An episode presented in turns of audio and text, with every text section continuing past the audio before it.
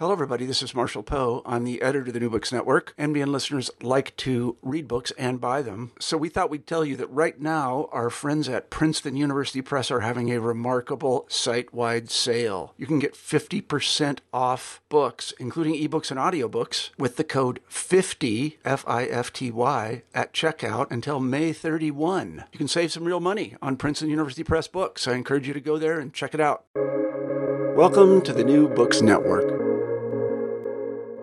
Hello, and welcome to New Books in Native American Studies, a podcast channel of the New Books Network. I'm your host, John Cable. Today, we'll be talking to historian Matthew Kruer about his 2021 book, Time of Anarchy Indigenous Power and the Crisis of Colonialism in Early America, published by Harvard University Press. It's described as a gripping account of the violence and turmoil that engulfed England's fledgling colonies and the crucial role played by Native Americans in determining the future of North America a book that recasts our understanding of the late 17th century and places indigenous power at the heart of the story. It certainly changed the way I think about such important historical events as Bacon's Rebellion. Matthew Kruer is assistant professor of history at the University of Chicago, where he teaches early American history. Matthew Kruer, welcome to New Books in Native American Studies. Thank you so much for having me. I'm delighted to be here. Of course. So, first, um, we usually start off just by asking about your background as an historian and how you found yourself on the road to this project. Well, I uh, grew up in a suburb of Phoenix, Arizona, which was um, just a few miles away from the Salt River Pima Maricopa community.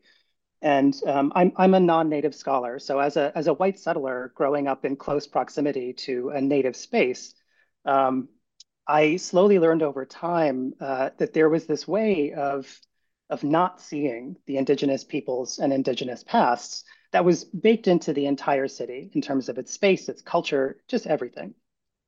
So for anyone who's familiar with Phoenix at all, um, th there's a really uh, odd kind of combination of very, very visible appropriations. Things like um, the city painting giant Kokopelli petroglyphs on the sides of the freeways uh, on the one hand, and then uh, erasure. Um, for example, uh, uh, in primary and secondary school, um, there was an entire unit, uh, an entire year of, of Arizona history that focused on the state um, that never mentioned Native peoples uh, at all, and uh, essentially started with the first settlers who showed up in this, the first Anglo settlers actually, um, that showed up in, in this particular space that later became Arizona. So, you know, when I was growing up, I didn't realize any of that. Uh, but when I got to, to university, um, I, I, began to understand that there were these whole histories that had been erased so thoroughly that they became invisible, even when they were right in front of my face. And so that's how I, I started becoming interested in Indigenous histories and, and really, and also started um, the ongoing process of unlearning those settler colonial standpoints that are, that are just so, so thoroughly inculcated into um, the education and culture and, and childhood of, uh, of white settlers like, like me. Um, as for this particular project, uh, the, the spark came in, in my first year of graduate school when I read American Slavery, American Freedom by Edmund Morgan. And um, this, is a, this is a classic of early American historiography.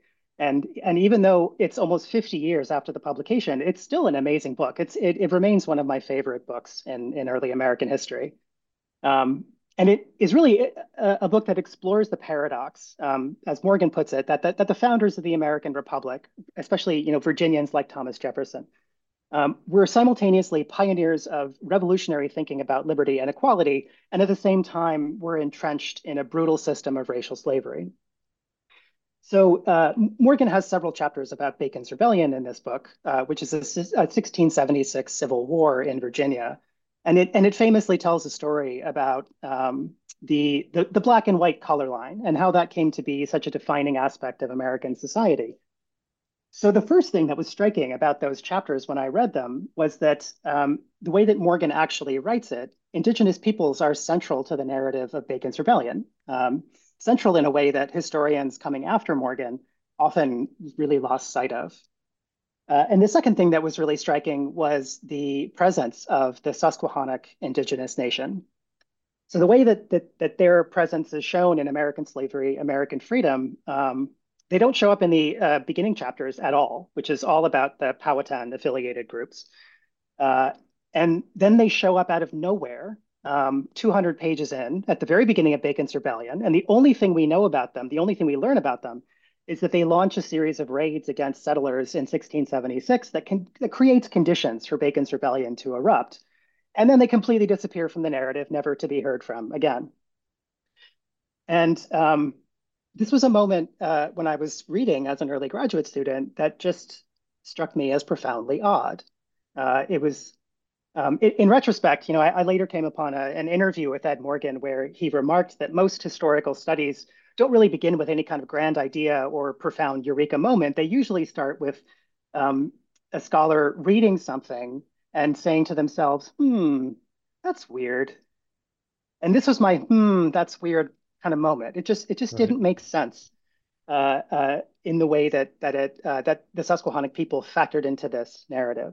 So um, I really just started out, you know, uh, in the very beginning, um, trying to learn more about the Susquehannocks, where they came from before that moment, where they went afterward, um, why they were there, and and why they undertook the actions that they did.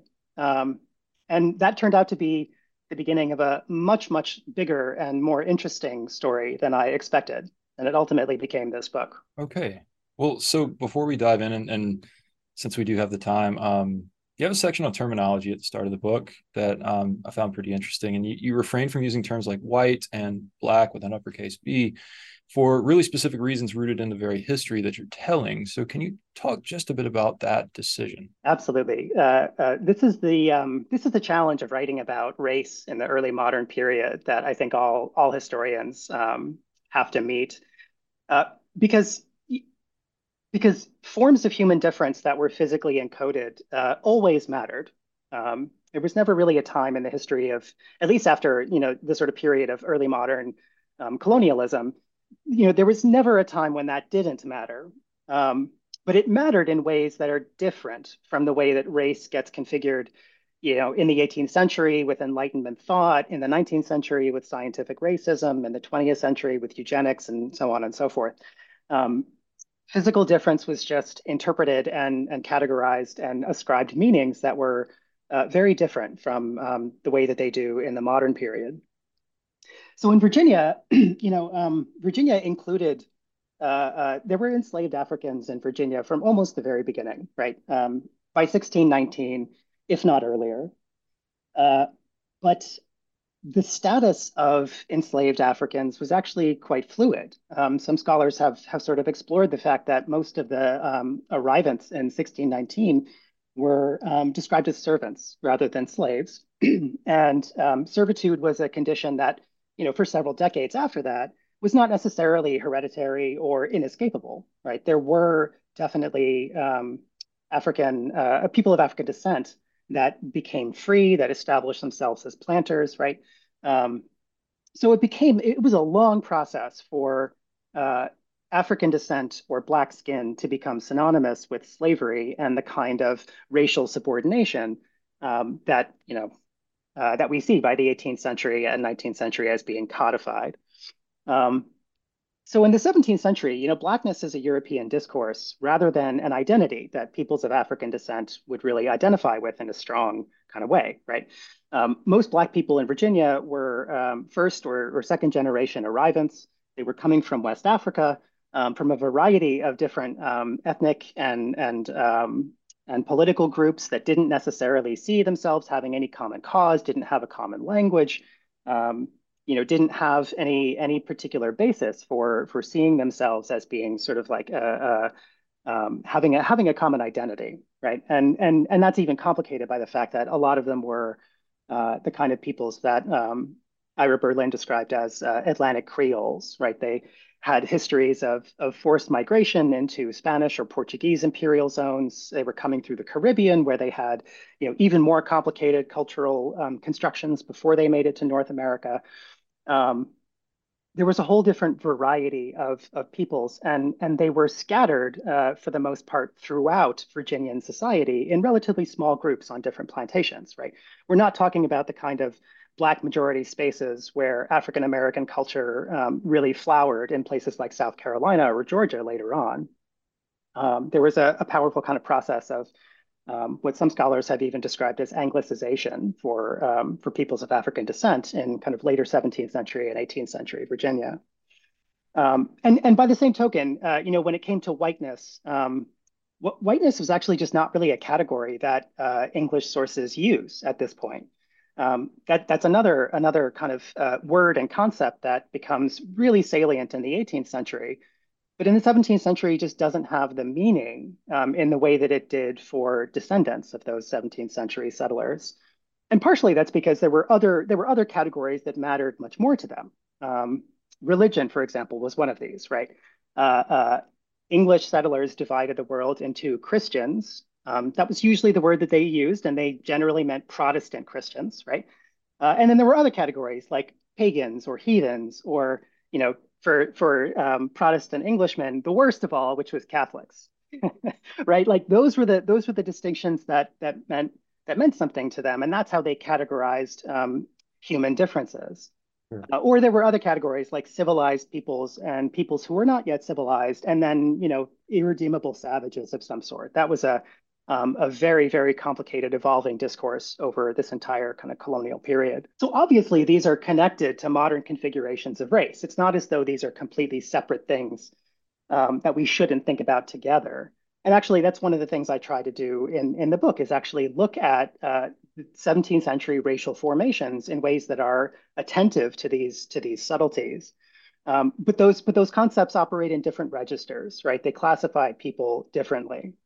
Um, so I start out with that note on language because you know I I, I wanted to I encourage the reader to think with the kind of descriptors that would that would have mattered to the people at the time, and to alert them to the fact that I I am trying to use those descriptors in um, in you know in the narrative of the book, so as to not impose categories that mean something in particular to 20th and 21st century readers uh, that they wouldn't have necessarily meant to um, to people at the time, or that meant something different to people at the beginning of the book than they did to people at the end of the book. Okay, so thanks for clearing that up. Um, so, so to to jump in, um, I guess I should ask who who were the Susquehannock people? That's a great question. Um, the the Susquehannock people are. Uh, so okay, uh, on the most basic level, um, they're indigenous people to the Susquehanna Valley. Um, they're for for the the the time period that um, the book focuses on in the kind of late 15th and, and uh, oh, excuse me, um, late 16th and, and 17th centuries, um, lived primarily in the lower Susquehanna Valley around what's currently called Lancaster um, and the area around that county. Um, genealogically, they're, they're related to uh, Northern Iroquoian groups uh, that later became the Haudenosaunee, if we go back several centuries um, but had, had split off and, and migrated south during the Little Ice Age for a variety of reasons. Um, mostly in, uh, according to you know the, the latest archaeological theories, um, in, a, in a very slow process, right? This wasn't a, a, unified group that split off all at once. It was um, small bands, kin groups, um, you know, families that that just kind of you know um, followed opportunities or or various kinds of incentives farther south and um, only slowly over the process of many decades uh, in the later part of the, the 16th century um, coalesced into a more or less um, single community that became the Susquehannock Nation. Um, that process of coalescence was really central to their identity as a people. And uh, one of the points I try to make is that that, that coalescence process never really stopped. Uh, it's not as though there's a coalescence into Susquehannockness and then it stays um, uh, uh, static in any way. Um, the Susquehannock Nation continued incorporating many different groups into their polity uh, and their society and their culture over time. Um, and that was through multiple different kinds of processes. Um, sometimes it was um, peaceful alliance building processes. Uh, uh, through exchange and ceremonies that built links from people, uh, built links between different people, um, diplomatic relations that then become intermarriage and form new kin lines that bring those peoples together. Um, they also uh, uh, incorporated different uh, groups through the violent incorporation of captives uh, through warfare. Um, and then as well, over the course of the 17th century in particular, as, as colonization um, becomes really disruptive to native societies in, in the Northeast, um, and encourages larger scale violence than had previously been a part of that, that area. Um, Susquehannocks also incorporated a large number of refugees from other nations, um, especially groups that were under attack by the by the Haudenosaunee. So, so peoples that were dislocated um, in, you know, because of that violence uh, wound up seeking shelter um, with the Susquehannock Nation, and they they proved to be particularly receptive to that, um, particularly welcoming to outsiders in ways that um, both incorporated them in important ways, but also respected their difference, right? Uh, it wasn't necessarily a process of assimilation so much as um, that's why I use the word incorporation, right? It was people who were brought into the same polity and, and brought into the kind of the webs of kinship and affiliation that defined that polity, uh, but without necessarily insisting on any kind of um, cultural unity or, or um, uniformity through that. So, so this, so the Susquehannock polity was was highly diverse, and and all evidence suggests that uh, Susquehannock culture valued and promoted that diversity over time. So their their political and social cohesion came from shared values and a, and a shared commitment to to consensus based decision making. Okay, and so another another term, another name that shows up quite a bit associated with the Susquehannock um, is Gandastoga. Um, uh, can you s- say a little bit about that? And am I pronouncing that correctly? Sure. Uh, Gandastoga is, I think, right. Um, and, and, and this is based on textual sources. So uh, it's, you know, I'm not sure that I have the pronunciation exactly right either. Sure. Although it is relevant that um, uh, uh, different sources spell it differently, but Gandastoga ultimately becomes anglicized as Conestoga mm-hmm. in the 18th century. So, so it's definitely you know in that ballpark of of Gandastoga, Conestoga, um, in a way that uh, one of the reasons I don't end up using that name is is simply because there is some level of uh, uh, uncertainty about its exactitude. Um, but I did end up using it to to describe um, essentially what we can think of as Susquehannock country. Um, you know, uh, uh, part part of the problem with the Susquehannocks uh, in terms of descriptors is just that um, we only have names that other peoples use to describe them. We don't actually have any cases, any documented cases where uh, Susquehannocks um, said their own name to a European right. that recorded it. Uh, so the, the word Susquehannock is, um, is an Algonquin language name. Um, that's uh, primarily groups from the Chesapeake uh, talking to English um, interlocutors uh, uh, used something along the lines of Susquehannock or Susquehannu or Susquehannough or something along those lines. Um, and of course, it, it's complicated by the fact that Europeans always had difficulty with indigenous, you know, phonemes and uh, just had an abysmal spelling. so it, you know, like that complicates how we how we understand how these things should be pronounced. But so you know, the the, the word Susquehannock is associated with an English zone. Um, they were also known as Minquas uh, to um, Unami and Munsee speakers in the Delaware Valley. Uh, and in Iroquoian languages, um, there was usually some kind of variation of, of Gandastoga, um, sometimes without the without the beginning G. Uh, so something like um, or Andasta or uh, some variation like that. Uh, but the, the, the, most consistent one and the most precise one that shows up um, in the Jesuit relations actually from um, Wendat interlocutors that were very closely related to uh, uh, Susquehannocks um, and knew them well. That's where that's where that particular word comes from. Um, so, so Gandastoga, you know, the reason why I wanted to use that was to to signify the fact that um, this is a this is a place that is associated with that people, and and place, you know, I really mean um, to say there that this was a sovereign territory, right? Um, part of the reason I wanted to to signal that is is part of a wider effort throughout the book, actually, to use indigenous place names whenever possible. So I also refer to Iroquois right, as Haudenosaunee country, Wendake for Wendat country, Lenapehoking for Lenape country. Um, the Powhatans live in Tsenacommacah, right? All of these, all of these things um, draw attention to the fact that uh, indigenous peoples lived in sovereign territories that were understood um, and associated with them and, and that polity, right?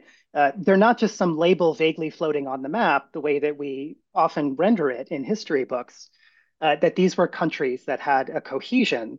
Um, and even if that cohesion works worked differently than the borders of colonies or of modern nation states, uh, those were places that that we need to, I think, remind ourselves um, as we read um, and when we talk about the people and their connection to place. So you know, given the many variations in, um, I guess, naming, spelling, non-standardized spelling, things like that, I, I imagine archival work, um, you know, finding these people in the archives was a little bit of a challenge. Um, can you say a little bit about that? It was. It was very challenging, um, especially I think uh, you know when when um, it's becoming increasingly common to go through large amounts of text using some sort of digital method. Um, you know, keyword searches or uh, uh, something along those lines. And that doesn't really work when even the word Susquehannock uh, can be spelled literally two dozen different ways, you know, across all of these English sources, much less all of the other variations on their on their name. So in this case, there really was no no um, no shortcut to just reading the stuff and uh, trying to identify all of the different cases where where they show up. Um, luckily for me and this project, uh, Susquehannocks show up everywhere. um, that's kind of the you know the the paradox of, of of doing this research was that the sources are are really frustratingly fragmentary, and oftentimes when they show up, they don't show up with a lot of fidelity or detail, um, simply because Europeans were interested in uh, they were interested in in recording the Susquehannocks as traders or diplomats. So we don't get any names. Um, we get you know descriptors like sachem or you know there was a great man who came and did you know this or that um, so in that sense they're very frustrating but on the other hand the, the sources are very frustrating but on on the other hand uh, the sheer um, number of times that susquehannock people do appear in the sources and play surprisingly important roles uh, is astounding and and I think one of the reasons why uh, it, it hasn't quite been noticed by historians before is simply because of the geographic breadth of those appearances. You know, if you're only looking at Virginia, as Edmund Morgan was, then they kind of show up out of nowhere and they disappear for the most hmm. part. Mm. But if you combine Virginia with Maryland and Delaware and New York, and you include earlier iterations like New Netherland and New Sweden, and you go even further to New England and New France, um, if you put all of those together, then what you actually get is a kind of a critical mass of sources that um, takes a ton of time to go through, but but also I think uh, uh, you know in, in, a way that uh, that that ultimately helps tell a story that that that contains that breadth and that richness, right? It it sort of obviates against the tendency to to focus too narrowly on one phenomenon and, and draws attention to the ways that all of these places and all of these events are interconnected. And that story that you tell um, from from the get go, from chapter one, has a lot to do with emotion. Um, mm. Emotions like grief and fear and, and things like that play play a big role in the story. Um, so, can you talk a little bit about why you chose to uh, play up emotion to that degree? Sure. Um, that that became uh, so okay that jumped out from the very beginning of my research as something that uh, was relevant in some way, even though it, it, it, took a while for me to figure out exactly how to work with that uh, analytically. Um, if you, you know, when I when I started looking at at the the few moments in 1675, 76 when Susquehannocks and, and English settlers are are directly talking to each other, um, are either engaged in a process of trying to make peace or explaining why they are engaged in hostilities um, emotion words jumped out right away. uh, one of them was um, a, a, Susquehannock sachem who discussed uh, grief, um, grief about the violence, grief about loss, and um, grief about the sort of the, the broken friendship between their peoples. And, and grief, you know, I think was a really obvious thing to jump out simply because of the historiographical literature uh, on Iroquois and mourning war, right? Um, this is a, a, very well-established scholarship that that uh, posits that violence is is one method that Iroquoian peoples um, used for healing in the wake of of social trauma, right? The trauma of loss, uh, of death. and and and this literature is really focused on on the Haudenosaunee. I think they're the most uh, richly studied in relation to this concept. But you, see similar versions of it, uh, uh, you know, across this cultural group, and even more widely than that. Um, and I and, and you know, and it didn't take a lot of digging into the earlier Susquehannock sources um, to find, you know, pretty much the same kind of pattern. Uh, particularly the process where grief is expressed and then um, uh, processed in ways that lead to one of two outcomes. Um, uh, uh men are called upon uh, by women uh, of the bereaved family to go out and procure captives that are brought back to the, the home community and then either adopted into uh, the family, right, to sort of to to replace the dead or to heal the the um, the rift that was created by uh, that death, or to um, sort of expiate uh, emotional um, pain through the torture and execution of that captive. And, and that's a pattern you see, you know, uh, pretty consistently with Susquehannocks across the century. Um, so when when when I found you know grief when when I found that expression, I immediately knew that something important was going on, even if I knew it was going to take a while to figure out exactly what was going on. Um, English also English settlers also used emotion words, and uh, and they use them a lot. Um, so so much so that the sources produced in that time period during their conflict with the Susquehannocks is just saturated by really powerful uh, emotional terms, um, just descriptions of, of feelings. Um, and what was striking about that case was that it was so thoroughly connected to some kind of political content, right? Um, I'm not talking about here journals or, uh, or, or, you know, letters to, um, uh, you know, intimate relations elsewhere, although there are some letters that, that do this. But I'm talking about primarily petitions and manifestos and recruitment drives for you know rebellious movements or loyalist propaganda um, you know documents that you wouldn't necessarily expect to be so much feelings. Um, and in fact you know the english settlers are just constantly talking about how they feel and about how others are making them feel.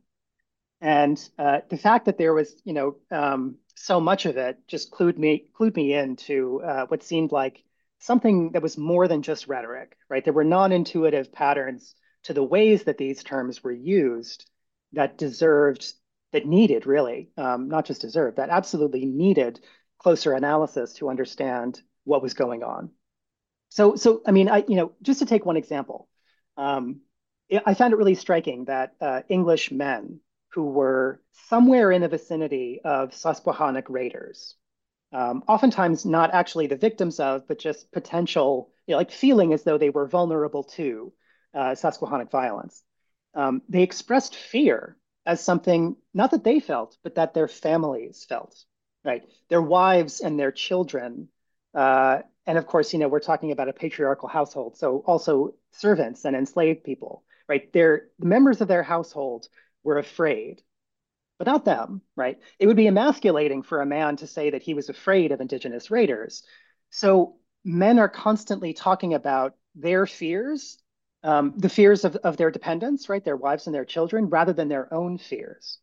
Hmm. Uh, the only time that they're usually expressing their own fears is not when human lives are at stake, but their property, their estates.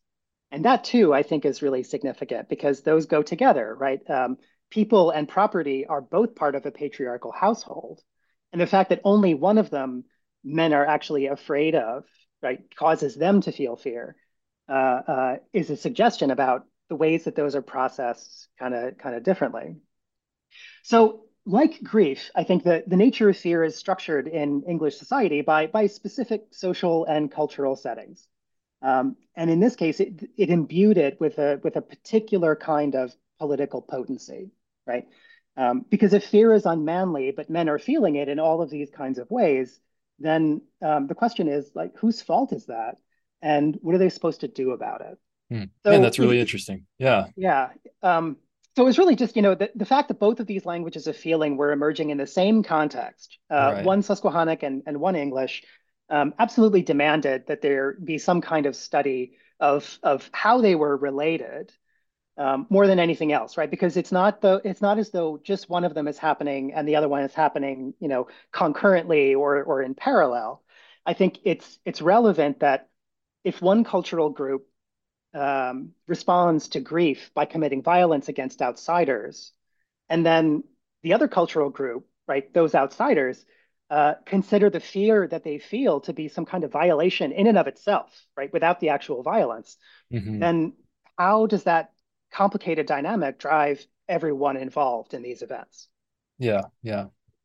Gosh, yeah, so interesting. Okay, so early on, um, also in chapter one, you talk about the meteoric rise and catastrophic fall, as you say, of the Sus- Susquehannock people, um, even prior to the decade that you focus on, which is 1675, roughly to 1685.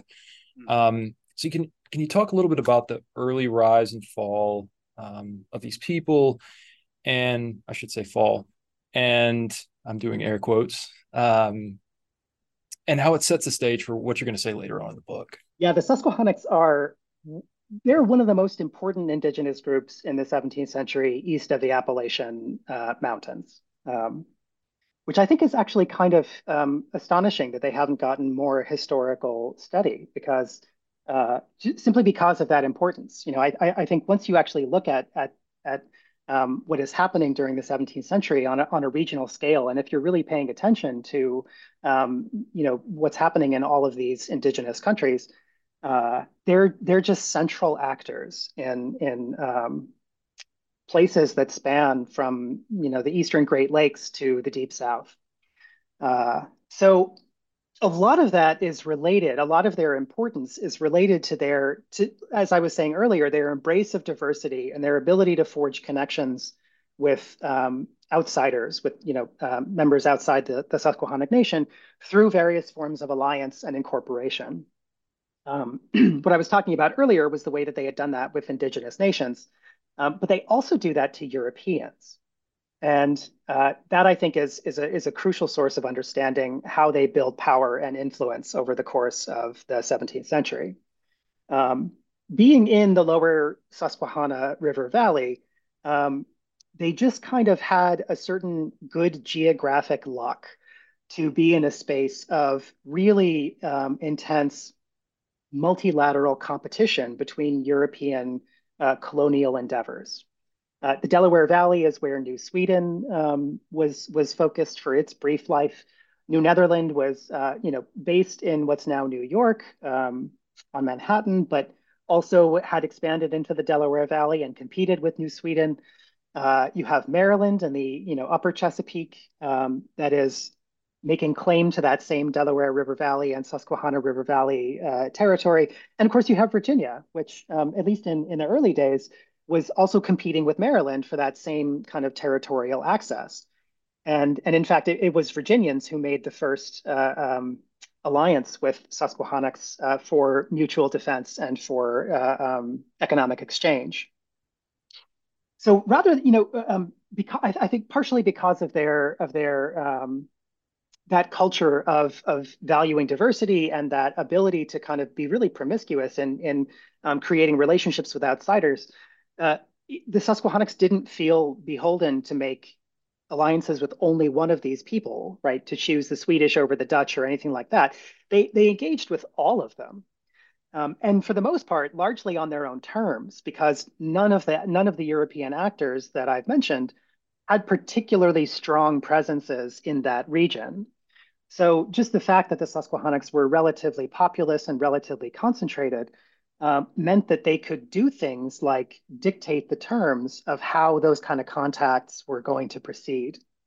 Um, and they pursued a variety of different strategies for this. One of the things they did was grant land um, to European groups, uh, oftentimes the same land to multiple groups, right? Um, because even though Europeans insisted on thinking of this as a sale, right, quote unquote sale, um, that's not how any indigenous nations in the area thought of land, and that's not like it wasn't an alienable commodity that um, they could sell once. So it, it, it, was it was about creating the conditions of access to and and rights to. So there was nothing wrong, according to Susquehanna conceptions of land use, um, to grant both Swedes uh, uh, and um, Dutch, you know, access to the same land in order to trade. so, so doing that created really favorable conditions for trade, and it allowed them to create um, a really extensive network of trade and alliance um, that that in increased their ability to engage with other indigenous peoples much further afield than they had before. And um, I think you know a, a, perfect example of this is uh, uh you know one that's well documented. I think this is not an um, unusual example. It's just one that makes it into the European archive. Um, in the early 1670s, the German explorer uh, John Lederer, um, on behalf of, of, Virginia, you know, he was working through uh, Virginian permission. Um, he he tried to mount several expeditions to explore uh, new paths beyond the Virginia frontier, like basically beyond the Tidewater region. Um, he tried to use uh, Powhatan guides two times, and both times they um, weren't able to penetrate the geographies beyond that Tidewater region, right? They, they just didn't have the knowledge, the geographic knowledge um, to do that. So those expeditions had to turn back. The third expedition um, relied on one guide, uh, a Susquehannock named Jack Settebun. And even though we're already talking about Southern Virginia, right? We're already talking hundreds of miles away from the Susquehannock homeland in the Susquehanna Valley. Um, but Jack Settebun was able to guide Lederer through the territories of at least 10 different indigenous nations in the Southeast, all the way through what's now Georgia and South Carolina. Um, got as far, you know, like through Tuscarora country, through um, what later became Catawba country, uh, he had not only the geographic knowledge, but also the social connections to us to, to, to be able to get safe passage and hospitality from all of these different groups, which I think suggests that he wasn't new to this area, right? These were people that um, this Susquehannock man, Jack Settebun, already knew, already had relationships with, was already familiar with.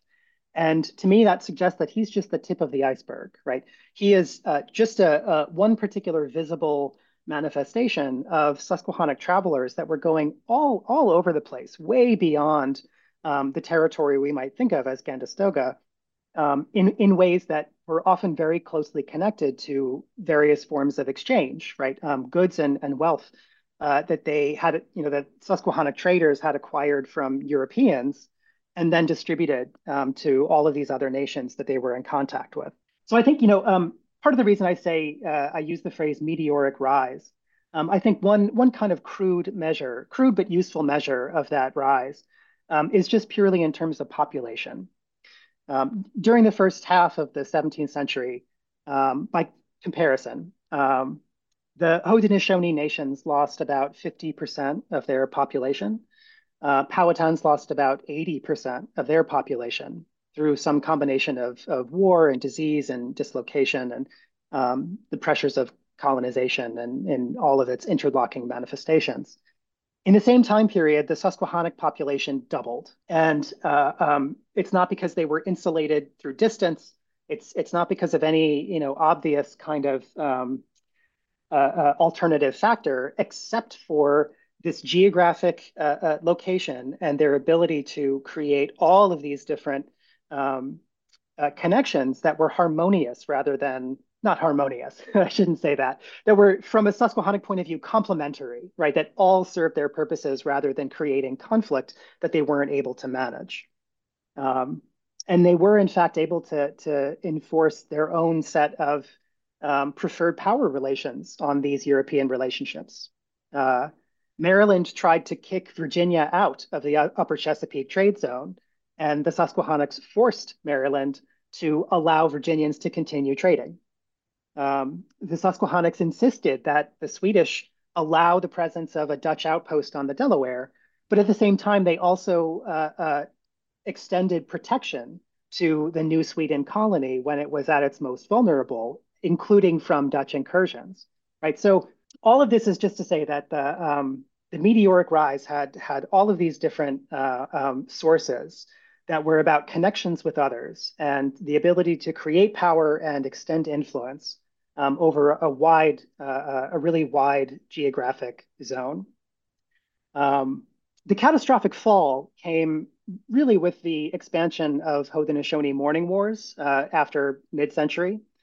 Um, you know, starting really in 1649 with the their the kind of massive assault on Wendake, uh, those mourning wars um, devastated Susquehannock allies, and um, within a few years brought the Susquehannocks in direct conflict with all five of the Haudenosaunee nations. Um, so in the beginning, Susquehannocks actually weathered that assault better than any of their indigenous neighbors, partially because they had these European alliances that um, gave them sources of martial power. I think one of my favorite examples is just the fact that uh, when um, uh, several Haudenosaunee nations tried to assault the, the main um, town of, of Gandastoga uh, in the early 1660s, uh, the Susquehannocks were outnumbered, but they had Dutch muskets and Swedish cannons and a fort that had been built partially by Swedish engineers and defenders that included Maryland militia and allies from Lenape and Erie nations. So the ability to harness all of those sources of power uh, was crucial to their survival during this really difficult period.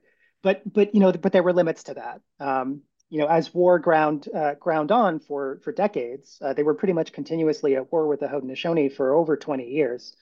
Um, that took a toll on Susquehannock population, and um, by 1675, it had it had it had uh, uh been reduced by about 90 percent uh, over the course of just a single generation. So, um, moving into chapter two and and the the sort of main decade that you're talking about throughout the book, um, you know, you, you discuss how fear and mutual distrust between settlers and native people end up leading to uh, what will become Bacon's Rebellion. Um, so, kind of a two part question here. Can you tell us how that worked, and then also sort of work in uh, how it is you talk about this this sense of patriarchal obligation uh, on the part of colonial rulers to protect uh, settlers? Yeah. Uh, uh, so so in chapter two, I do a lot of work with rumors, uh, and and by rumors, really, I just mean um, information of, of dubious accuracy, but which people nonetheless circulate for a variety of reasons.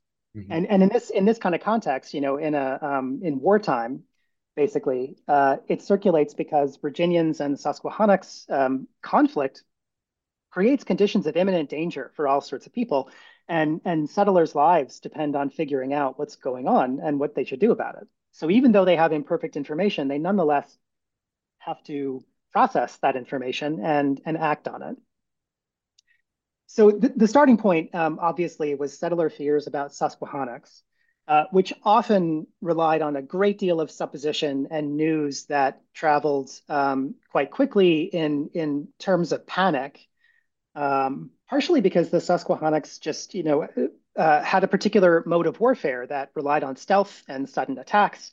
Uh, it, you know, they're not massing to to assault Jamestown. They're attacking isolated plantations. Um, they're they're doing they're doing their attacks in a way that is, um, in a lot of ways, you know, kind of intended to uh, um, strike fear into their enemies in order to maximize the impact that they can have. Um, so you know, rumors about this violence spread very, very quickly.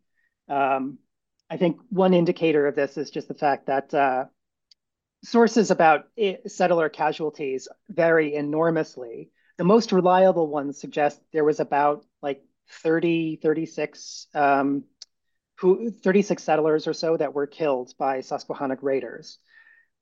But if you look at the, the sources that are repeating rumors of the um, extent of this, this violence, it's, you know, 60 or 100 or 200 or 500 or just sort of like this, uh, you know, completely undifferentiated carnage that's happening everywhere at all time, every day. Uh, and so, you know, that creates a certain kind of environment, even for people who are really quite far away from any sort of imminent danger of fighting. Um, it very quickly sort of envelops the entire Virginia colony in in this, you know, kind of, uh, I think, in this feeling of vulnerability, regardless of any objective vulnerability. But this fear of Susquehannocks um, and, and the way that it ramifies uh, through those spread of rumors um, pretty much right away gets transposed onto unrelated indigenous groups in Virginia.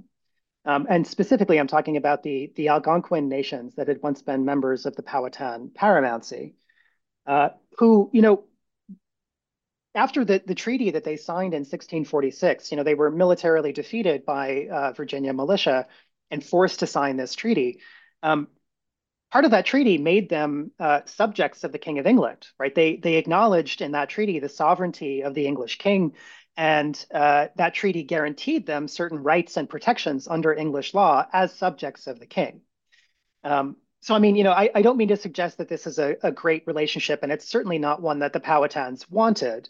But I think the point is, is that it gave them a, a particular place in English law, in Virginian law, um, usually described as as uh, tributary nations. Right? That was the idea that they offered tribute in exchange for this protection.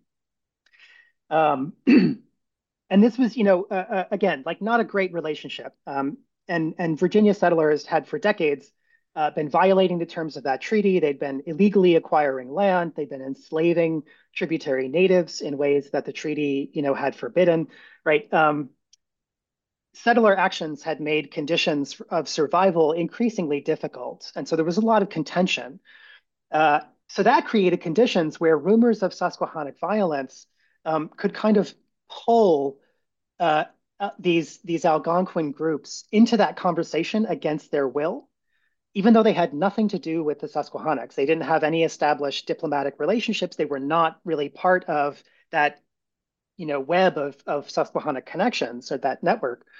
Um, but settlers kind of started talking about them as though they were or that they might be or that there were you know furtive meetings or secret alliances or possible you know conspirings that was going to lead them to act together it, uh, uh, in those conditions of of the spread of rumors what, what you have is uh, settlers less and less often making distinctions that they knew right that they had previously used like the difference between susquehannock and pamunkey um, and instead just saying Indians.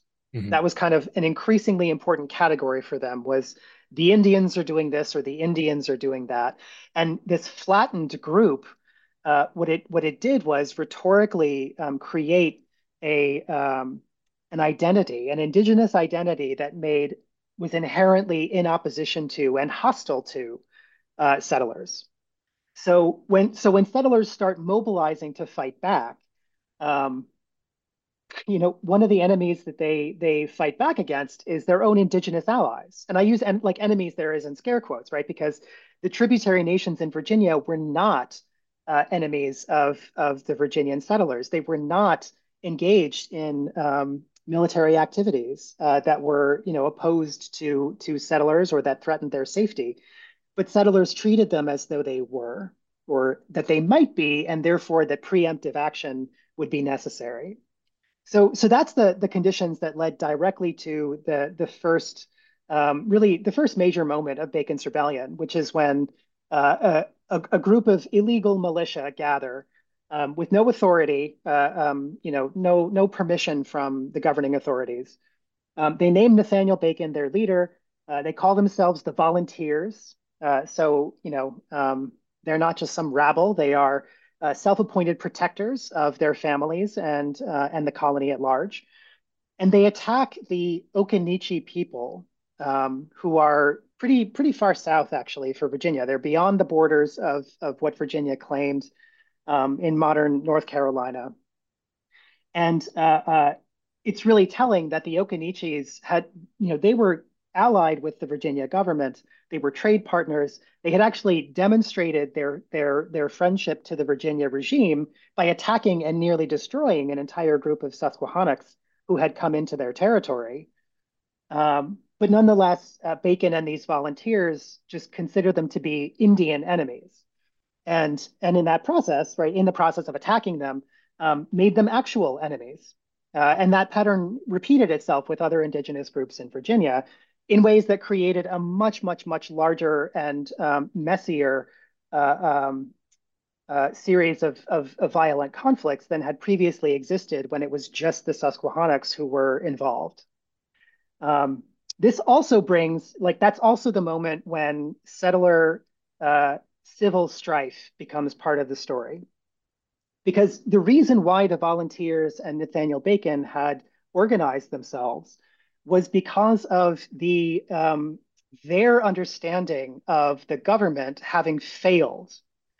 The government was supposed to protect them more than anything else, this was the, the the the, patriarchal relationship that you were gesturing toward a minute ago. Like the, the English understood the entire kind of order of political society to operate based on uh, a patriarchal principle um, where you have a center of authority who's a male figure, and that male figure protects those who are subordinate and dependent upon him. And you know, this was expressed all the way up into like the divine order of the universe, with you know God being the sovereign and everyone um, beneath him, sort of giving obedience to his divine will in exchange for uh, uh, sort of the promise of salvation, right? That's kind of at the biggest level. But it also had had uh, smaller versions where the king was like the patriarch of the nation, and the subjects of the realm were his metaphorical children. And then, literally, at the level of the family, right? Every household had a patriarch and his wife and children and other dependents, um, including servants and enslaved people were, were sort of, you know, were expected to um, render obedience and deference to him in exchange for him providing and crucially protecting them. So when, when the patriarch fails to provide protection, then it is a kind of a breaking of a compact.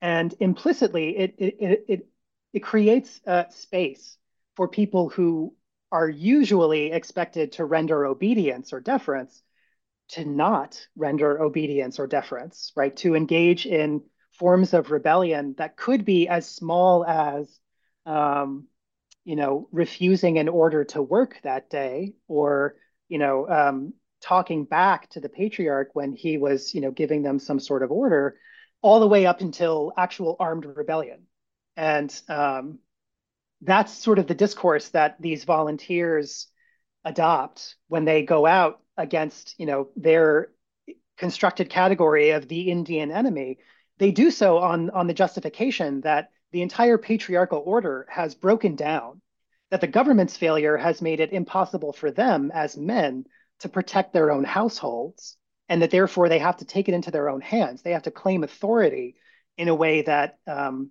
would not normally be acceptable, but is acceptable now under these conditions and and as you can might as you might imagine, the governing authorities are not willing to accept this, right? Um, this this kind of usurpation of of the power uh, uh, to decide when um, the colony goes to war is is not something that Governor Sir William Berkeley is willing to accept, and um, in part because he was the one who was responsible for creating this system of tributary relations that made Algonquins in Virginia uh, allies of the Virginian regime rather than opponents. And so Nathaniel Bacon's attack, the, the volunteers' attack on that system, was by proxy an attack on his personal authority. So that's when that's when these vigilantes become rebels. Okay, so you, you write in chapter three that after uh, a, a, quote wrenching series of, of tragedies, Susquehannocks scattered as as they needed to and um, as they saw fit, but their power and influence, um, in sort of a contradictory way, maybe seems to only have you know only to have grown um, at this point. So how did that happen? Yeah, exactly. Um, so the few historians who've who've really seriously looked at this moment in Susquehannock history, um, which is not many, you know, I mean, uh, the, the, the last time there was even a, an article that was specifically about Susquehannock history was Francis Jennings in 1968. Um, but nonetheless, uh, uh, historians tend to characterize this moment as one of supreme weakness for the Susquehannock nation, right? Like with the, the portrayal is that um, under assault from colonial violence, uh, the nation basically just dissolves. And, and what I try to show is that um, the Susquehannock nation faced this moment of crisis pretty much exactly the way that you would expect from a political community that was based on, on matrilineal kinship and consensus politics. Um, you know, they're they're put in a position where they're they're forced from their town. Um, you know, they had relocated to the Potomac, which is what brought them into the region. They're they're forced to uh, flee from that town, and then there's a question of what to do. What what what to do next? Uh, do they hide? Do they fight back? Do they make peace? Do they seek refuge with other allies? Do they surrender to the mercy of their enemies? You know, there's a lot of different courses of action, and it's not really clear which which one is the is the best um, to follow. And it's complicated by the fact that the established leaders of Gandastoga had recently been killed. The, the, you know, the, the, the people that had the most established authority and the best record of successfully leading their people, um, you know, had been removed from the stage, and um, uh, some through recent illness, um, but others through the direct action of colonial militia who murdered uh, several of the Susquehannock leadership while they were supposedly negotiating under a flag of truce. So what happens then is that you have multiple different new leaders in, in, the, in the, the Susquehannock Nation, and finding consensus is more difficult than, um, than it normally would be. And, and so in that kind of situation, um, they essentially uh, agree to disagree and break into smaller groups based on specific uh, kin connections or matrilineages or uh, um, you know some sort of, of agreement with a particular relatively new and untested leader. And so, so ultimately, rather than follow any one of those, um, you know, those those uh, strategies for what to do next, different groups of Susquehannocks do all of those things. Um, one group moves to Ohio, to the Ohio Valley, uh, an area an area where Susquehannocks had previously been um, involved as traders. And uh, they essentially just try to get away from the violence. They remove themselves from the situation entirely. Um, another group seeks refuge with the, the Lenape and Munsee peoples who were kinfolk in the Delaware Valley that they had close relationships with. Um, another group moved south to try to recruit allies that would help fight back against English settlers. Uh, that's the group that wound up running afoul of the Occaneechees. Um, there's another group that tries to make peace with the Haudenosaunee. And, and of course, there's the, there's the group that stays in Virginia and that ultimately um, kickstarts Bacon's Rebellion. Uh, and, and actually, there's also uh, there's another group that goes to uh, to Maryland. They they return to the Susquehanna Valley and they uh, are active in Maryland's territory, primarily by um, fighting back not against settlers but about the indigenous nations in Maryland who were actively assisting the settlers by fighting against the Susquehannocks. Um, native Algonquin uh, fighters were generally much, much more effective combatants than the kind of like bumbling vigilantes under Bacon, who, who really never managed to do anything uh, other than attack um, people who thought they were friends. uh, it, it's really sort of a, um, a terrible irony that the volunteers never never managed to do to do any damage to um, to the Susquehannocks. They only damage indigenous peoples in Virginia that started out as their allies. So in any case, um, what this does is I call this the the Susquehannock scattering, and um, I call it a, a, scattering because it's not a permanent uh, um, movement. It's not as though this is a diaspora that lasts for a really long time. It's it's a temporary uh, state of affairs. It, it's a it's a response to a specific crisis, and in relatively short order, all of these different groups um, wind up trying to reconstitute in one way or another.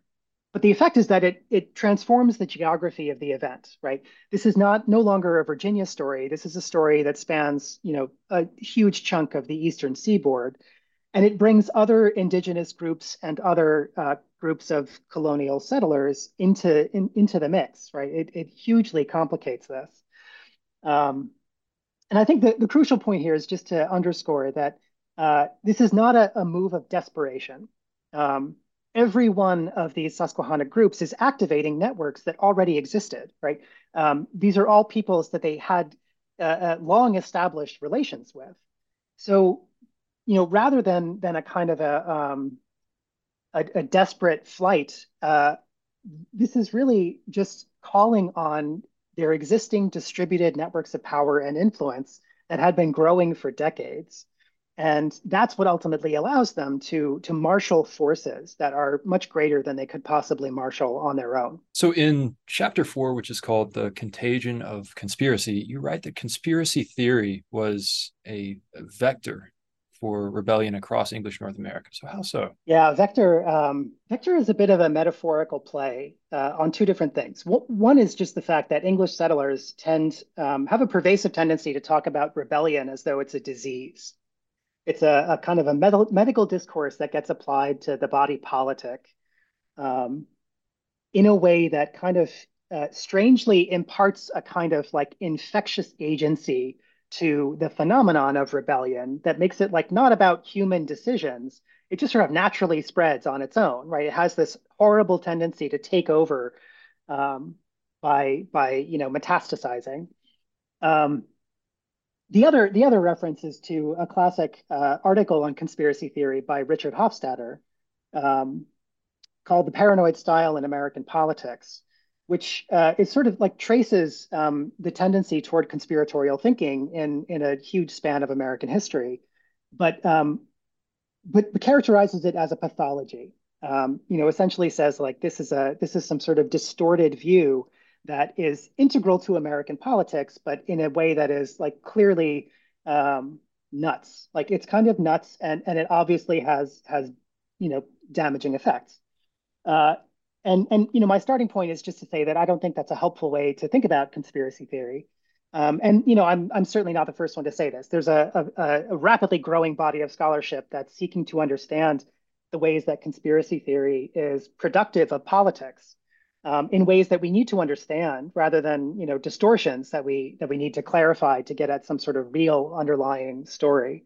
Um, in a lot of ways, the conspiracy theory is the real story in this case, and so um, that's why that's why I say vectors because um, you know when you have a situation that that is kind of growing increasingly chaotic, you have rumors that just multiply, you have a growing geography, you have more and more actors um, and less and less certainty about what any of them are doing and why, uh, conspiracy theory serves a really important purpose in that it it clarifies things, right? The, the essence of a conspiracy theory is that it imparts almost a kind of singular totalizing agency to some sort of nefarious force that is pulling the strings, right? That is making everything happen for a particular reason.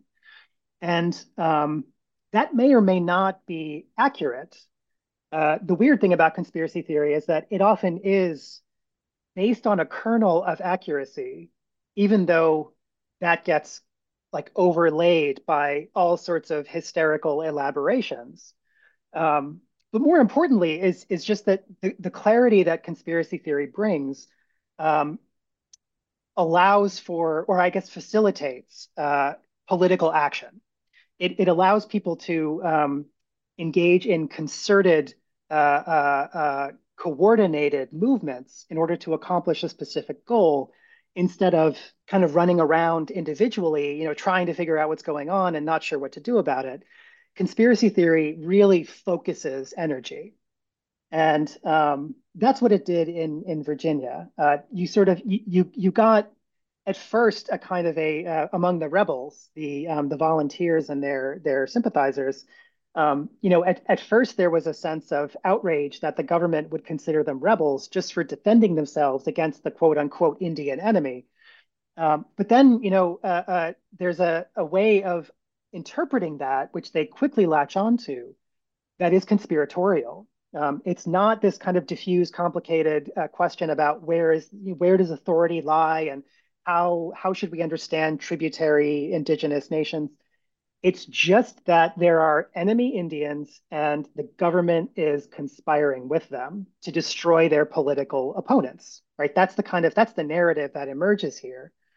Um, and, and, and this is, this also gets uh, uh, manifested in Maryland, where there's another element that's even um, more incendiary, which is just the fact that Maryland um, is a colony that is a proprietary colony of uh, Lord Baltimore and his family, the Calvert family, who were Catholic. Um, the majority of, of colonists in Maryland are not Catholic. And um, England has a long tradition of uh, anti Catholicism that essentially just equates that religious orientation with, with tyranny and arbitrary rule and um, a sort of like a general assault on Protestant England writ large. And so in, in Maryland, the same kind of, of uh, discourses that are circulating in Virginia wind up getting amplified because you have you sort of there's the, uh, uh, the construction among Protestant settlers of this kind of like almost cosmically powerful enemy um, consortium that includes you know, Lord Baltimore and the, the Catholic uh, Calvert family and their circle, who are ultimately taking orders from the Pope, who, you know, Protestants consider the Antichrist.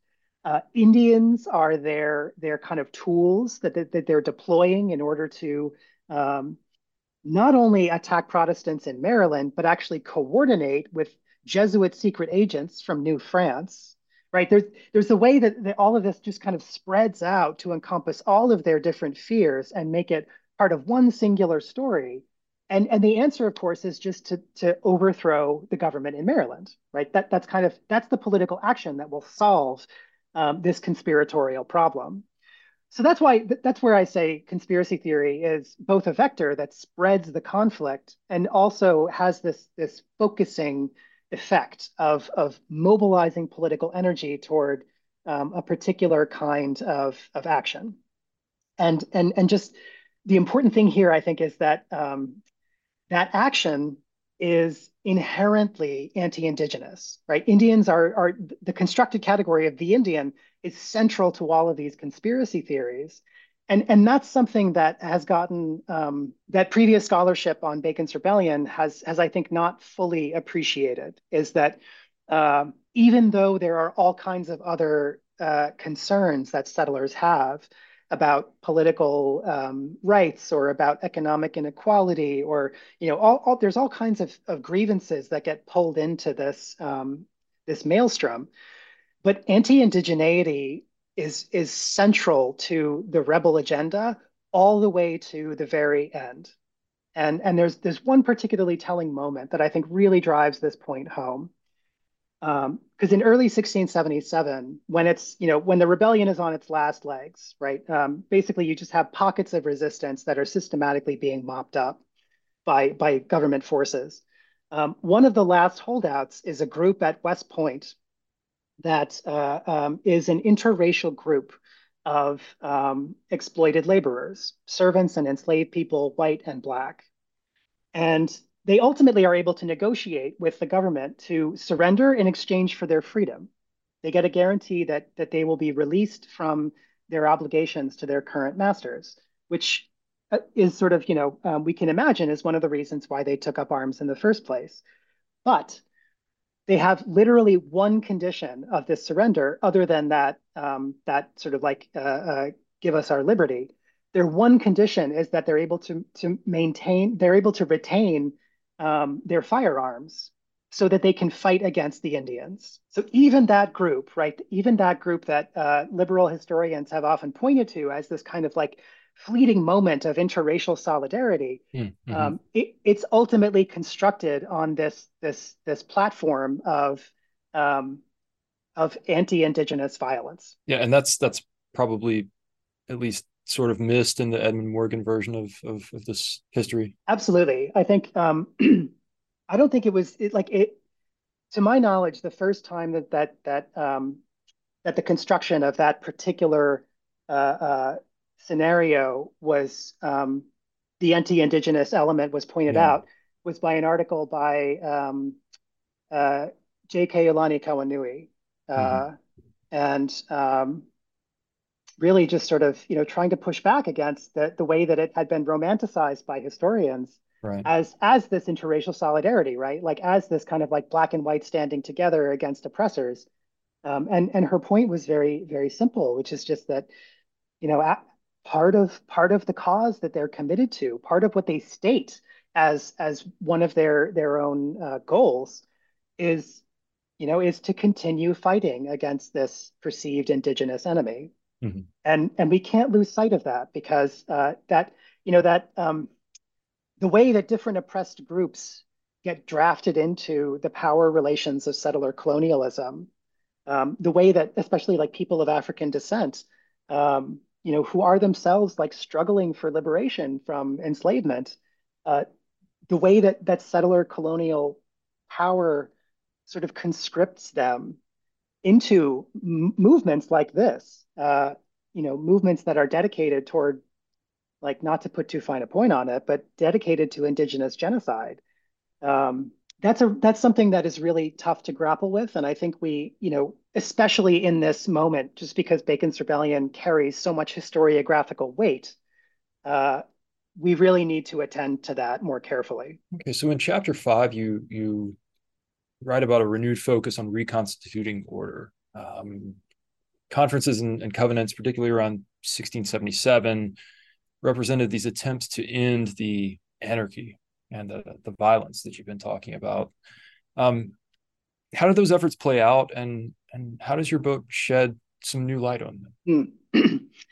uh, yeah, so uh, there are two basically. There are two really important ones. Um, one of them is the uh, a conference in Albany in 1677 between English colonies and the Haudenosaunee, uh, which is often pointed to as the kind of the, the real beginnings of the Covenant Chain alliance um, between the English uh, colonies and the Haudenosaunee that that really kind of shapes um, Anglo-Indigenous relations well into the 18th century. And the other is the Treaty of Middle Plantation in in Virginia. Um, so so the first one, uh, the treaty in, in Albany that what I tried to do with that one is to um, recast it as essentially a continuation of a more important council that happened earlier in the year and which didn't involve colonists at all. Uh, it was a council that took place at the in the Lenape um, town of Shakamaxon, which was a, a traditional kind of diplomatic center, primarily between Susquehannocks and Haudenosaunee, but um, also including a variety of other indigenous nations, and whose principal project was to make peace, uh, to end the several decades of war between Gandastoga and Iroquoia. Um, that, that council ultimately ended with uh, a Susquehannock agreement to um, kind of uh, split into two different groups. One, one group that would stay in the Delaware Valley among the Lenape and Munsees, um, and another group that would move to Iroquoia and uh, in one way or another kind of join join the Haudenosaunee.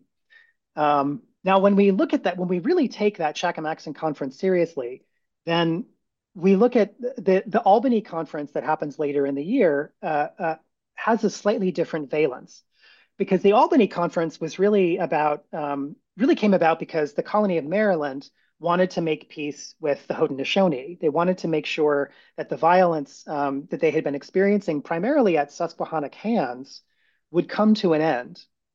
And what the Maryland uh, delegates really tried to do was to say, okay, we understand now that Susquehannocks are in your country. So you need to control them, right? Like we want you to make sure that they don't attack any of our people. And by our people, the, the Maryland delegates included um, Algonquin tributaries within Maryland's borders.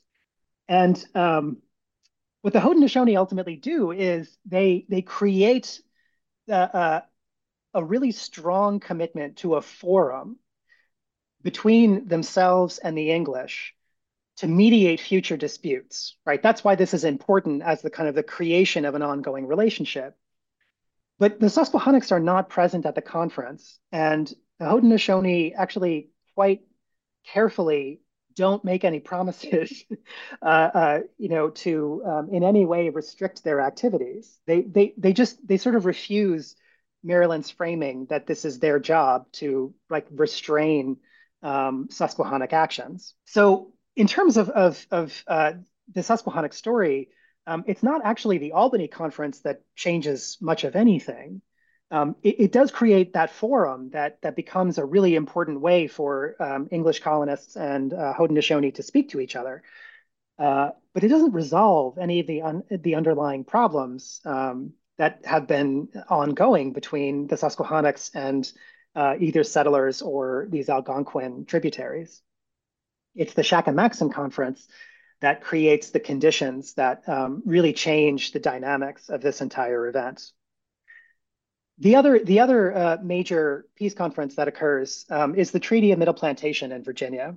And um, this is this is really a, a remarkable story about um, the Pamunkey uh, um, a woman uh, who was the the you know the chief of the Pamunkey Nation, named um, Cockacoeske.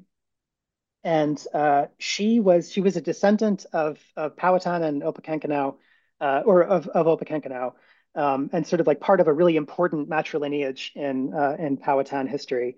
and uh, had been one of Nathaniel Bacon's principal targets. He actually specifically went after her during Bacon's rebellion. Um, and, and she was this figure who was able to, uh, she had very close connections to English men. Um, she cultivated several friendships with Virginian men, um, including a guy named Francis Moryson, who went on to become um, he, he at the time of the rebellion he was an agent operating in in London, and essentially uh, explaining this entire situation and and single-handedly recommending how the crown should respond to everything happening in Virginia. And it's really remarkable that if you look at his correspondence that he sends to the Privy Council and the Lords of Trade and all of the bodies who are formulating imperial policy, he's like, you know, you need this many soldiers and this many provisions, and here's the important people to to know. And by the way, Cockacoeske, this queen of Pamunkey, she's on our side. You really need to back her. Um, it's crucially important for the future of Virginia that we, you know, that we like that we support this this chief. Um, so the level of support that she is able to garner from the highest levels of power is remarkable. And ultimately, what that means is that um, Francis Moryson, this Virginian, uh, comes back as part of a royal con- commission of investigation that is responsible for restoring order to Virginia and negotiates a treaty to create a new set of relationships between the Algonquin tributary nations and the Virginia, but also between the Algonquin tributary nations and the crown um, for the first time, that direct crown relationship.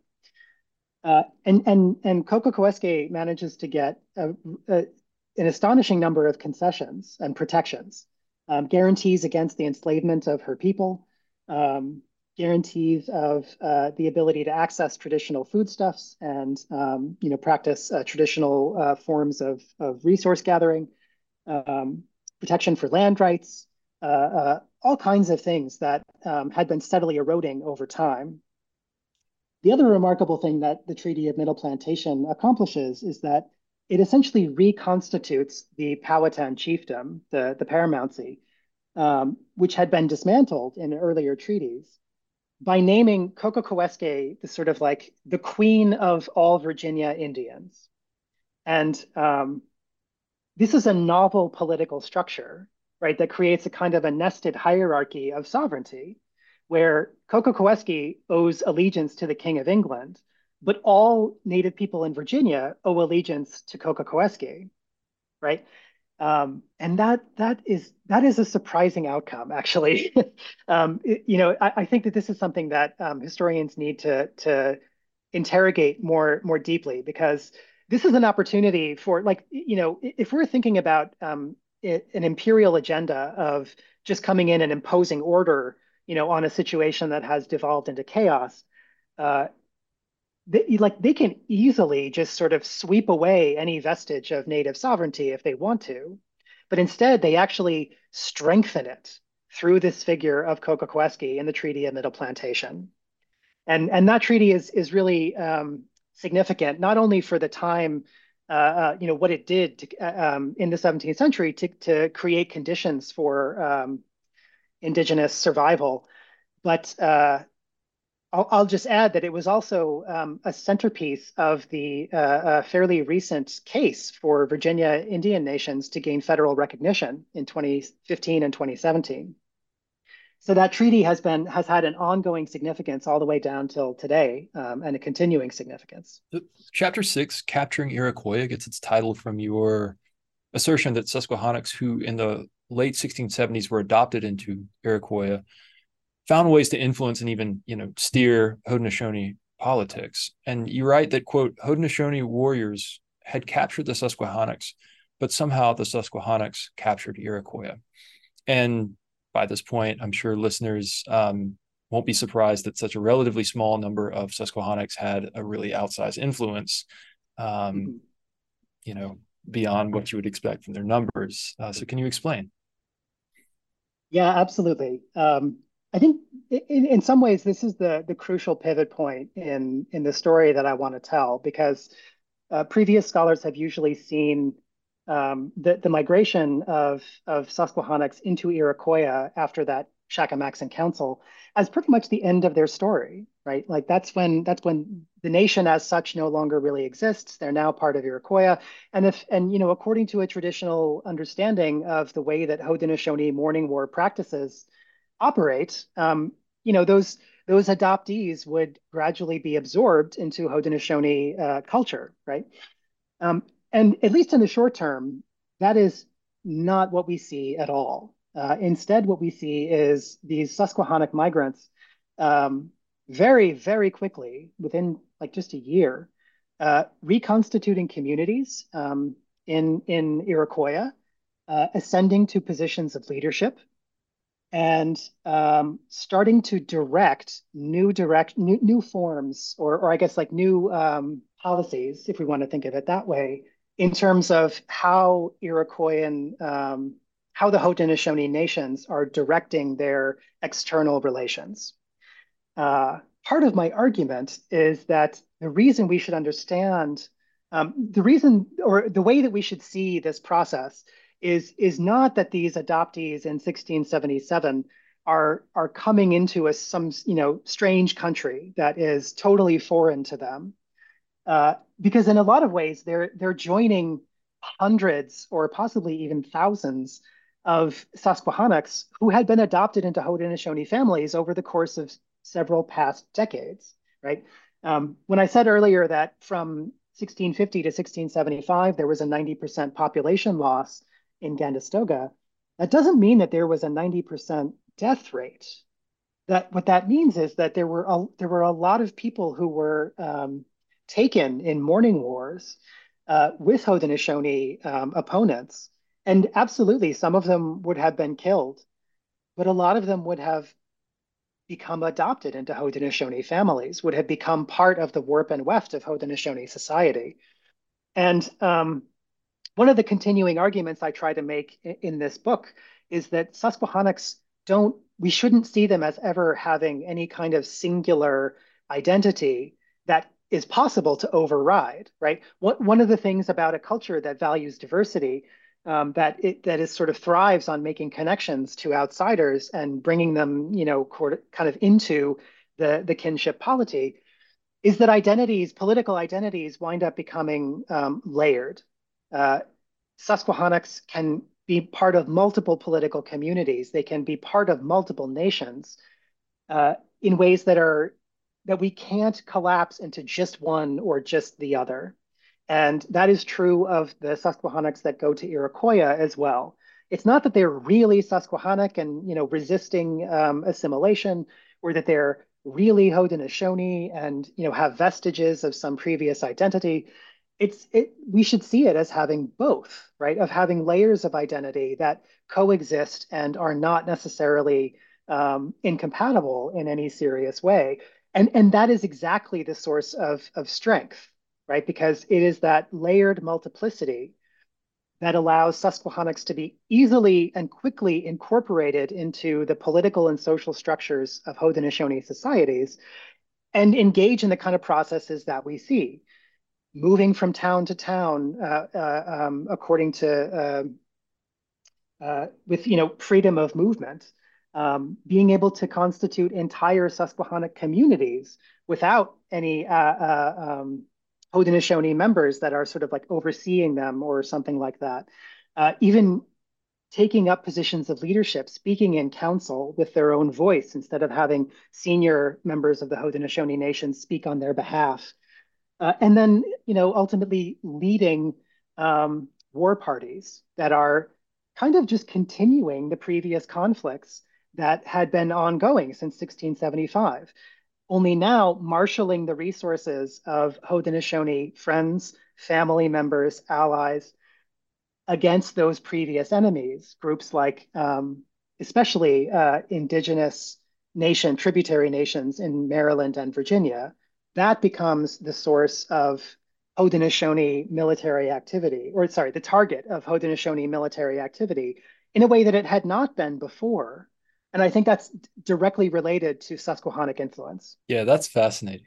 Um, that's really fascinating. So, so uh, how in your final chapter um, do Susquehannocks continue to exercise disproportionate power, you know, further disrupting settler societies that were importantly at this point also routinizing a, a much more strident, sort of rigid form of racism. Exactly. Um, so the, the, the final chapter really just looks at the way that this becomes a cycle. Um, in a lot of ways, uh, part, part part on a strictly basic empirical level, one of the things I want this chapter to do is draw attention to the the continuousness of of violence um, that is occurring during a time period that most historians consider to be sort of uh, like that the violence has been is over, right? Bacon's Rebellion is done. Um, the uprising in Maryland is over. Uh, uh, after the 1677 um, treaty at Albany, that you know those relations have have uh, um, calmed down, right? Like there's a general sense that even if there are some ongoing, outstanding conflicts, uh, that all of these colonies have moved on to other other kind of issues. Uh, they have other other preoccupations.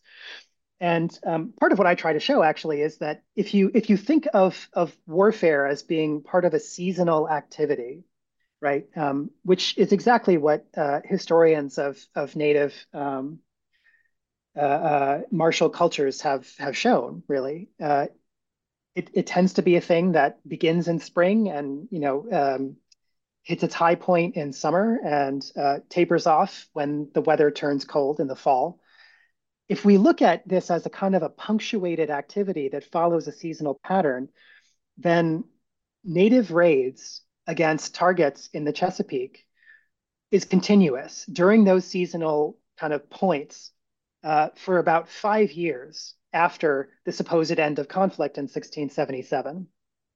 And the remarkable thing about it is that settlers um, report that it's led by Susquehannock um, leaders war captains and sachems who have gained these positions of authority and influence within the Haudenosaunee um, political structures and are able to marshal all of these military resources to pursue their agendas.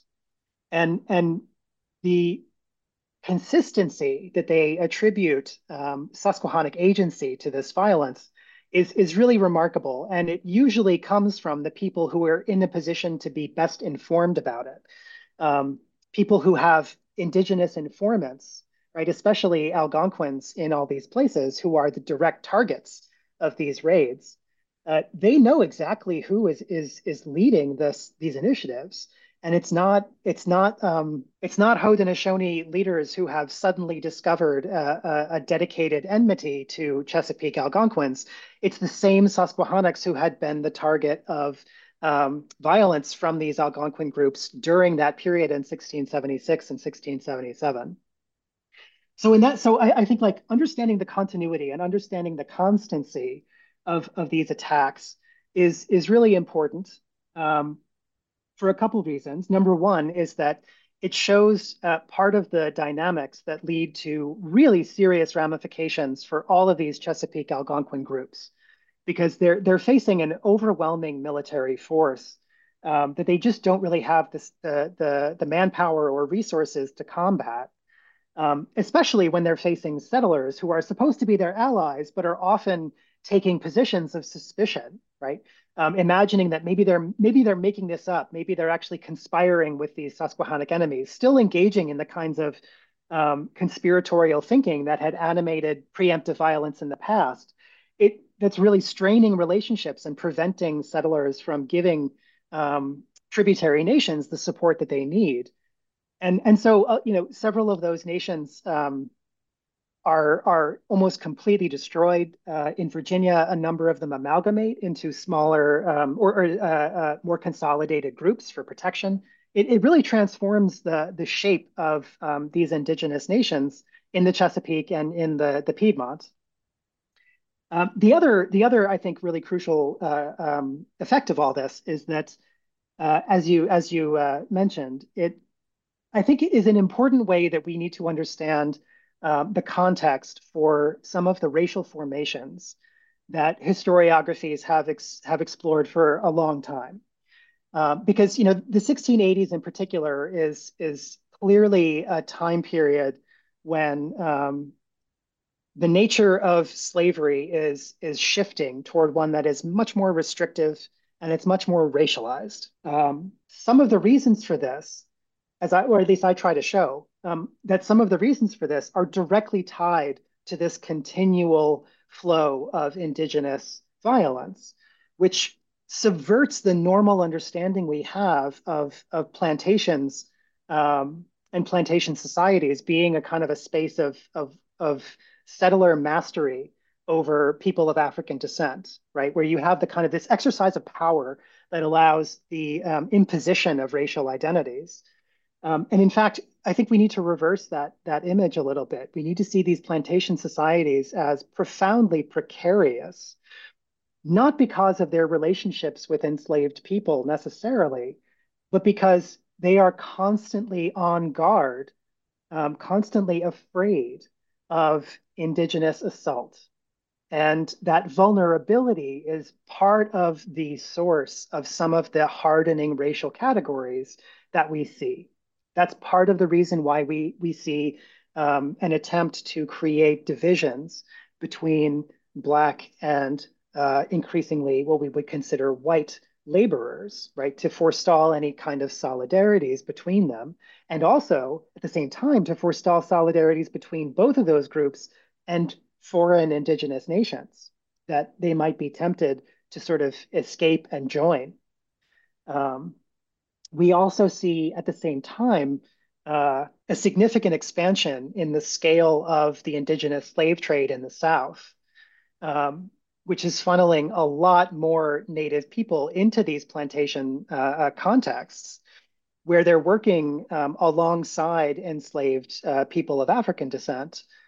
And that's why you also at the same time are seeing um, new kinds of categories that are conflating um, essentially conflating Indians and Africans as part of one sort of like uh, lumpen proletariat racialized group. It's like people of color uh, become more and more um, homogenized, and and that makes it possible to see the kind of um, identification of skin color and subordinate laboring status of slavery uh, that ultimately kind of reaches its its um, apotheosis in the 18th and 19th centuries. Like this is a crucial moment where we see that develop. Well, Matthew Kruer, this was really really fascinating and, and, and it was great to to finally get to talk to you um thanks so much for for doing this today and uh is is there anything before we go in the in the future future projects uh that you'd like to tell listeners about?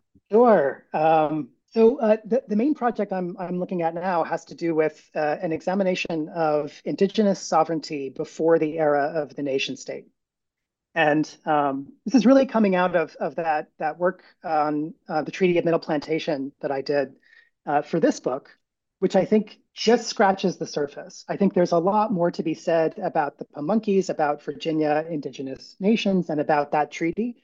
But I also think that um, that someone like Cockacoeske, right, that um, that female leader who accomplished this amazing thing under unbelievable uh, odds.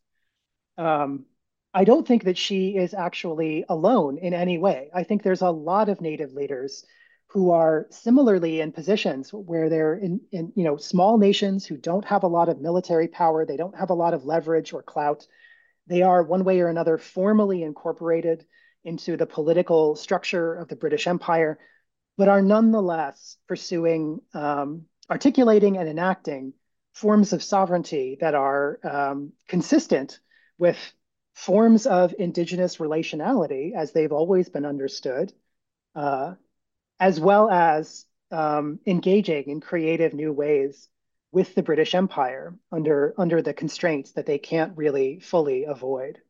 Um, and I think that that's a story that can be um, that can be told everywhere from you know the Caribbean to uh, northern New England. Um, so that's my that's my main project, and then uh, I'm I'm working on a, a, side project that has to do with uh, representations of indigeneity in 17th century science fiction. Oh wow, well, that sounds interesting too. Um, so I like to ask at the end, you know, is, is there a book or two, uh, a new book in Native American studies that um, that you have your eye on, or, or that you'd like to recommend to uh, to listeners? Absolutely. Um, I have uh, actually have a, a, a, few. If I if I if you of course, me. of course. Um, So this has been a great year for uh, early American history specifically, and, and people doing indigenous studies in the idiom of, of early American history. So, so two that I'll absolutely recommend. Um, one is uh, the, the Great Power of Small Nations by Elizabeth Ellis, um, which is about the, the petite nations in um, colonial Louisiana. And uh, in, in a um, in a series of, of, of, arguments that I find extremely compelling, if only because um, I feel like, you know, in some ways they are they are parallel to the phenomenon that I've seen in a very different context, um, and that that uh, uh, Liz Ellis shows just so beautifully and with and with so much um, specificity and and and texture and um, deep engagement with uh, Native American and Indigenous studies methods um, she, she shows how those small nations were able to, to marshal um, much more power uh, than we might expect. The other one, the other one in early American uh, history is uh, called Becoming Catawba by Brooke Bauer. Um, and uh, that is, is just, it's a longue durée history of Catawba history. Um, it, it really masterfully blends ethno-historical methods and indigenous studies methods it uses storytelling um, in ways that are, I think, really methodologically groundbreaking for, for early American history in particular, and uh, something that I hope the future historians um, will continue to uh, continue to to explore. All right. Well, thanks so much. Um, it's been great having you, and uh, hope you'll be back on with the uh, the next project. Thank you so much. I really appreciate the chance to talk about it.